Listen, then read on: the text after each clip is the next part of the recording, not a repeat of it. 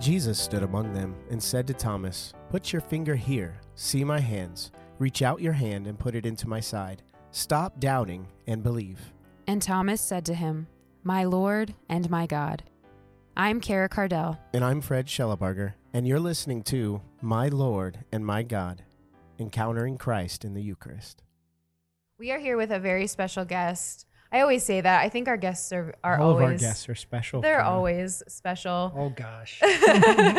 we have the best guest today. Um, and I'm excited because we have uh, just come to know your your kids a lot. And so through them, we've gotten to meet you and get to know you. But for anyone who's listening, uh, we're interviewing John Fitzsimmons today, um, who is well known in our own community, but you guys are going to get the chance to get to know him here. But through your kids, we've gotten to know you, and now we get to sit down and get to know you a little bit more. So I'm excited. I am as well. Wonderful. Um, usually we like to start before diving into kind of your encounter with Christ in the Eucharist, which is really at the heart of the show. We like to start just by getting to know like where you've come from in your own faith. So we've had some people who have come in as converts to the faith, uh, and they share their experience. We have many people who ha- you know grew up Catholic. Um, but what was your experience with the Catholic Church, and kind of where did your initial conversion begin? You know, um, it's one of those starts from the beginning stories. You know, um, my parents were just great, great Catholic examples, had a very deep faith. My mom and dad both would joke that on their first date, my mom said, uh, Let's say the rosary. And he said, I'll say it with you, but just don't tell my friends. so, um, so Some anyway. things never change. Apparently, that's yeah. Um, but no, they've always had a love for the mass. They were daily massers most of their lives. Um, I remember as a really young kid, um, my mom kind of dragging us along to adoration way back when. This is probably before it was a, th- a big thing. Um, but I, I, t- I test my faith to my family, to my parents. That's Nice. beautiful. Awesome. We got to spend a summer with one of your children, and we know your daughter, Mary, Mary Kate. Kate. Mary Kate. Yeah. Yep. Um, she is a future saint. I'm s- I'm certain of that. Um, I and, won't like, argue with you. yeah, such an inspiration. And so it's neat to see that legacy that your parents instilled into you, handed on to your kids, who I think like have even like They've taught a lot to Their us. example has had a profound effect. They don't on- know on- that, They don't but know it- it, but it But if they listen to us, they they they, they now know. Yeah. Uh, but it has had an effect on us. So it, it's it's fascinating to see two teenagers. I'm guessing if my math's right, late 1940s, early 1950s, who don't want their friends to know they're praying the rosary together, and yet that legacy continues on. So I, I I guess I want to hear more about your encounter with Christ in the Eucharist, and how has that affected your life as a father, and the impact you've seen uh, on in your kids like over the years. Well, first of all, I do have to say, you know, the Eucharist, you know, Source and Summit is is is not enough. It's eh, you know, it's just everything, right? Yeah. You know, the body of Christ living today, you know, as much as the body of Christ lived back in the beginning, you know. So but for me, the Eucharist, um, you know, again, going back to the beginning, my re- I remember my first communion very well and just the rightness of it. Uh, one thing I kind of remember, though, it's kind of maybe a little bit different, but it was uh, the last class we had before we received communion. The uh, the sister brought hosts, and she goes, "Now these aren't consecrated, but I just want you to taste them." Yeah. And I remember thinking, "It's going to taste like magic," you know, and it's like uh, Oh, it's, uh, and then I was like, "Oh, it's just kind of plain." it doesn't Yeah. taste like that. yeah, yeah, to a Yeah. kid, you know. It's like, Yeah. uh, Yeah. So, uh, but I do remember kneeling down, receiving my first communion, and just uh, and being in love with the Lord. You know, and then from there, um, you know, as you know, I kneel to receive. Yeah. I receive on the tongue, and I've done this for the last like twenty five plus years. Um, and I asked my dad, "What you know, do you remember when that day? Because I, can't remember it myself. I know about when it happened. It was like, I think for us, it was in the early 80s. There was a change in St. Anne's in Vail, Iowa. But of how you receive. yeah, Okay. yeah, how we how you receive. I'm sorry. Yeah. And then you know, I was just like, uh, to me back then, I do remember thinking, well, what's changed? I mean, it's still the Lord, and Right. it's just like it just didn't seem quite right in my heart, but like everyone else, I went along. I remember talking to my dad, uh, you know, all the changes. And I was, I think we are talking about the, like first the Vatican II changes. I don't remember they lived through. And it's, I just think everything was just kind of little by little changes. Right. right? Yeah. And, and I, and what got me back to my knees was, uh, the first time I read the study, uh, 25% of Catholics don't believe in the Blessed Sacrament. Yeah. Now, I myself, going back, I remember uh, it's probably about college time, post college time, and I was talking with my brother Jimmy, who's not my son Jimmy, son, yeah. but yeah. the names get lots of recycling in the Fitzsimmons family. Yeah. So, um, and he and you know, he was talking about the real presence, and I'm like, wow, you know, I guess I forgot about that. You know, over the years, being a dopey kid, going through college, all the crazy years, and it's just kind of like faith goes in the back, you know, back burner. And uh, but there's a time when you get that calling in your heart, you know, that knocking, come back, you know, and not that I ever really left physically, but I think I was checked out. You know, I was actually going to ask you about that. If there was ever a time where you questioned or left the faith, or you know it was not with me uh i guess i was more oblivious Yeah, right Yeah. i never really left i kind of went through the motions um but you know certain things i do have to it, it was kind of like an ewtn sneaker towards the end of college i was like oh what's this and then just kind of got intrigued i've always you know the faith has always been i guess deep in my heart even if i forgot about it Yeah. my wife would say, "Why you have to mention this?" You know, uh, she goes, "You were normal when I married you, uh, but then as soon as Jack was born, our oldest son, uh, I was just struck by lightning, my life changed Yeah. really in a moment. I just think I owe it to my son Jack uh, to just revigorating, you know, our faith. Um, now it was kind of gradual. I like how your you said your wife said you were normal before, like like when you were struck by lightning is like now you're not normal. yeah. Well, I think there is some truth to that because I think if we did a, a survey, an anonymous survey would Mhm. probably be best. I would say, and I'm gonna actually gonna throw myself into this bunch too. I would say the average person sitting on a pew in a pew on every given Sunday is sort of oblivious to the profound yeah. Yeah. reality that is before us and what God offers us and Like the radical reverence The- of the Eucharist yeah, isn't normal. What is but it actually should be. it- yeah, and so I It think be, Lord strike us all with that same lightning. yeah. yeah. You know, we don't want to be normal. Well, you know, Grace, I think uh, I'm reading a great book about um, St. Teresa of Avila, Yeah. and she says, you know, gifts are on loan from God. You Mm. know, you have them for a while, and maybe you'll take them away, you know, in a while, but uh, you always persevere, something like that. But- Yeah. so I think it's it's a gift, obvious, you know, Mm. uh, it's grace to realize, you know, what's going on. Um, what I was starting to get into, and I did go back to, you know, the whole Jack thing, but um, I remember working and traveling, and I found myself in Minneapolis, and I was uh, thinking, uh, looking for just a good solid mass. I'd like to do daily mass, and especially when I travel, because you know you're just with everyone when you're at mass, right? So no matter where I am in the country, it's like, oh, I go to mass. It's like I am with my family. You know, I Mm. you know pray for them. You know, just kind of like all the saints and angels, and you know, uh, just you, I just feel presence of all that. You know, with the mass. You know, so so I was looking for just a just a good solid mass. So anyway, so I went to this the Catholic bookstore there, Leaflet Missal, and I was like, oh, you know, I'm in my I guess flawed eyes, the mass seemed a bit irreverent and then irreverent. Then I was like, you know, is there a place that you'd recommend? And, and they said, oh yeah, go to St. Agnes, which is like uh, so reverent, right? yeah. And I remember going there, and I remember it- it was in their basement chapel, which was, you know, it still is. I mean, it's a, a more beautiful church than many churches. But Mm. and then I'm like, I think they're going to use the communion rail and uh and this is before i was i just had in my heart that i wanted to kneel to receive but anyway Yeah. so and i remember seeing the altar boys turn down the altar or the cloth on top of the communion rail i'm like wow they didn't even do that when i was a kid at st Mhm. anne's you know and i remember the short line going up to communion and I just had tears in my eyes, tears of joy. Um, and it just seemed so perfect and so right, you know.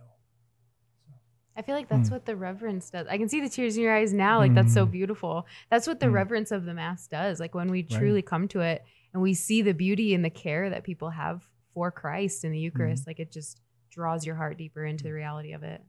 That's beautiful. So so then I get back and I'm uh, Father Andrew Sh- Szaszowski or some long Polish name. Father Andrew was right from Poland and he had a great accent. And uh, and we go. Uh, I was telling him, Father, you know, uh, I really have it on my heart to receive kneeling down, and and he's like, uh, you know, John, that there's nothing that the church says that you cannot kneel to receive. Actually, it is the common. Uh, what you know for the church. I'm like, that oh, was a very good accent. no, that was a bad accent. Especially when you know my family and you know how we we specialize in not foreign languages but foreign accents. Accents, we have go. many accents. that was a very poor Polish, so I apologize for that. But in any event, uh, so so I was like, oh, I can. He goes, yeah. So I started from that point on.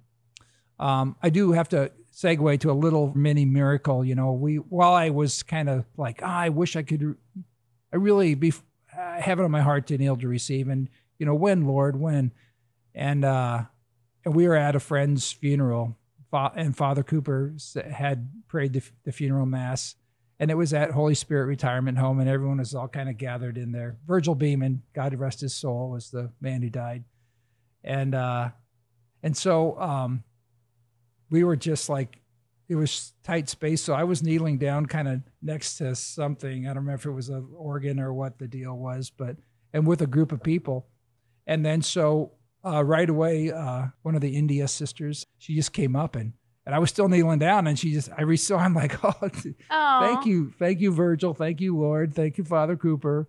Like a little Uh, gift. Yeah, yeah, it was a gift. So, so I started receiving kneeling down, and uh, I almost never received um, pushback. Once in a while, I did, maybe three times in the last twenty-five plus years, and it's usually the same thing. It's like, uh, well, people are asking me what what's going on. Why is he doing this? And I don't know what to say. Uh, and I think, you know, so it was like these are questions I shouldn't have to answer. You know, is what the the priest was kind of saying. Um, and you know, we kind of, um, I guess, with the kids, I do have to do a little segue on a little segue, but um, so I we were really uh, a pilgrim family. We uh, we were at many parishes, and we kind of just wherever I felt was the priest that had the most dynamic effect on the family. That's where we would kind of move to. And in the area of Sioux City, there are so many different parishes, so Yeah. it was so very easy. But um, Jimmy was speaking with someone recently at a one of our neighboring cities. Your son Jimmy, not your My brother son Jimmy. Jimmy, yes, Yeah. thank you. and uh, she was asking him what your parish is. He goes, you know, I I call it cathedral, but it's been many parishes growing up. And then she kind of scoffed at him. It's like, well, your family should have just stuck with wherever their parish was. And Mm. and then, uh, so he was asking her about her family, and it's like, well, yeah, my kids don't go to church anymore. So he was like, well, maybe, maybe, maybe you should have shopped around a bit, you know. But Well, I, I, you've got, like I said, Mary Kate. I am certain a future saint in religious life, and Jimmy, who honestly has had a profound effect on yeah. our lives. he's studying in the seminary. and on his way to be a priest. So I, I would say your plan worked. well, and and it wasn't to the a Lord. plan. You know, it wasn't a worked. plan. I think the plan Mm. is as a, you know, people have asked me, all right, you've got a son that's a seminarian, you've got a daughter that's entering the religious life. Uh, what what in the world did you do? And it's like, I really never had a plan. It was just like, you know, um, the faith was always first. Yeah. Right. and and and with that you know faith with love i mean you you shower your children with love and the rest just happens right Mhm. um but no i think a lot of it is parenting with love you know uh i never had a problem telling them if i when i made a mistake guys i'm sorry you Yeah. know Mm. um, we did pray a lot, uh, and the boys will say, "Dad, you drug us along at three in the morning to uh, pray the liturgy of the hours with the Filipino brothers in South Sioux." Okay, so so we did some radical. That's pretty things. cool. Yeah. Mm. I do remember Jimmy telling us a, a story about how his faith comes from. I remember my dad took us to mass every single day. And I actually like that stuck with me so much when Fred says like Mhm. Mary Kate and Jimmy have just said things that is like, you know, kind of challenging in our own faith. It's like that was one of them. It's like I want to do that for my kids. I want to be like John Fitzsimmons Mm. and take my kids to mass every single day. And so now I, I get to stay at home with them. And I tried it so far once in the almost six months that I've Mm. been home. It was a little hard because I my kids are really young. So I was curious, how old were your kids when you were taking them to mass Yeah. every single day? You know, we um, we started homeschooling. Yeah. Our little parish uh, Catholic school in Jefferson uh, closed down not long after we moved up there, and then so we're like, uh, gosh, what are we going to do? And it was actually the day before school would have started. We had a friend that said, uh, "Why don't you homeschool?"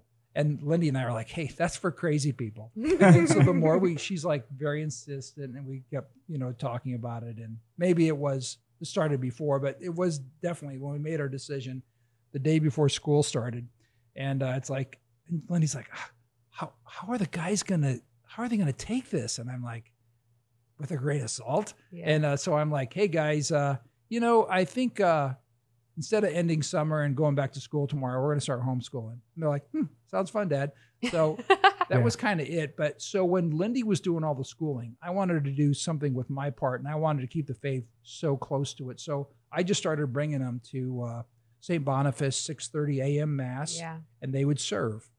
Um, and Jimmy was pretty young. I think he was like he wasn't first communion age yet. Okay. And uh, I just remember him. And sometimes if we were a little late, there's a the basement. They would kind of walk through the basement, go up the back stairs, get their servers stuff on, and then uh, casting on. Then they would just um, there they were. All of a sudden they'd appear on the altar, and the old and the you know, like I guess it was mostly an older crowd, right? They're just they just loved the boys. Oh. And I just remember Jimmy up there. My other guys, man, they were just like still as I was still as statues. You know, fold your hands. Yeah. Military precision. So, but Jimmy was like, he's like swinging the rope around like a lasso and looking around, yawning. And I'm, as every dad, I'm like, ah, I'm almost flying Yeah. out of the pew. Yeah. Whack him, Jimmy. I feel like that's still a little bit like Well, how he is. Yeah, but but still, there's the irony of Jimmy, 82nd Airborne Jimmy. Right. Yeah, right, yeah, It's yeah. the same boy. So Yeah. even your analogy there is just kind of of the military. Yeah. so um so that's kind of how that went and uh i must have started the kneeling thing after this but the most beautiful thing happened uh last weekend that very same priest came up to me and said i want to say i'm sorry Oh.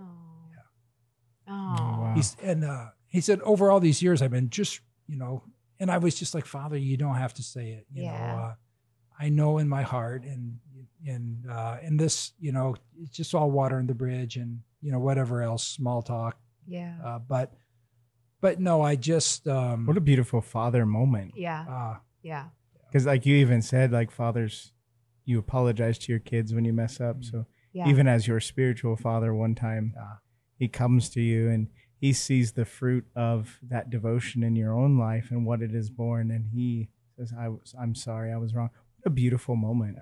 it is and really that's you know it's god's gift of the eucharist right Right. it is. Yeah. That's what I was thinking. it's you know um uh, i was mary's got this she writes us letters every once in a while and she goes you know uh, and this is part of the eucharist thing so she goes you know i, I got this really really cool secret thing i got to share with you guys.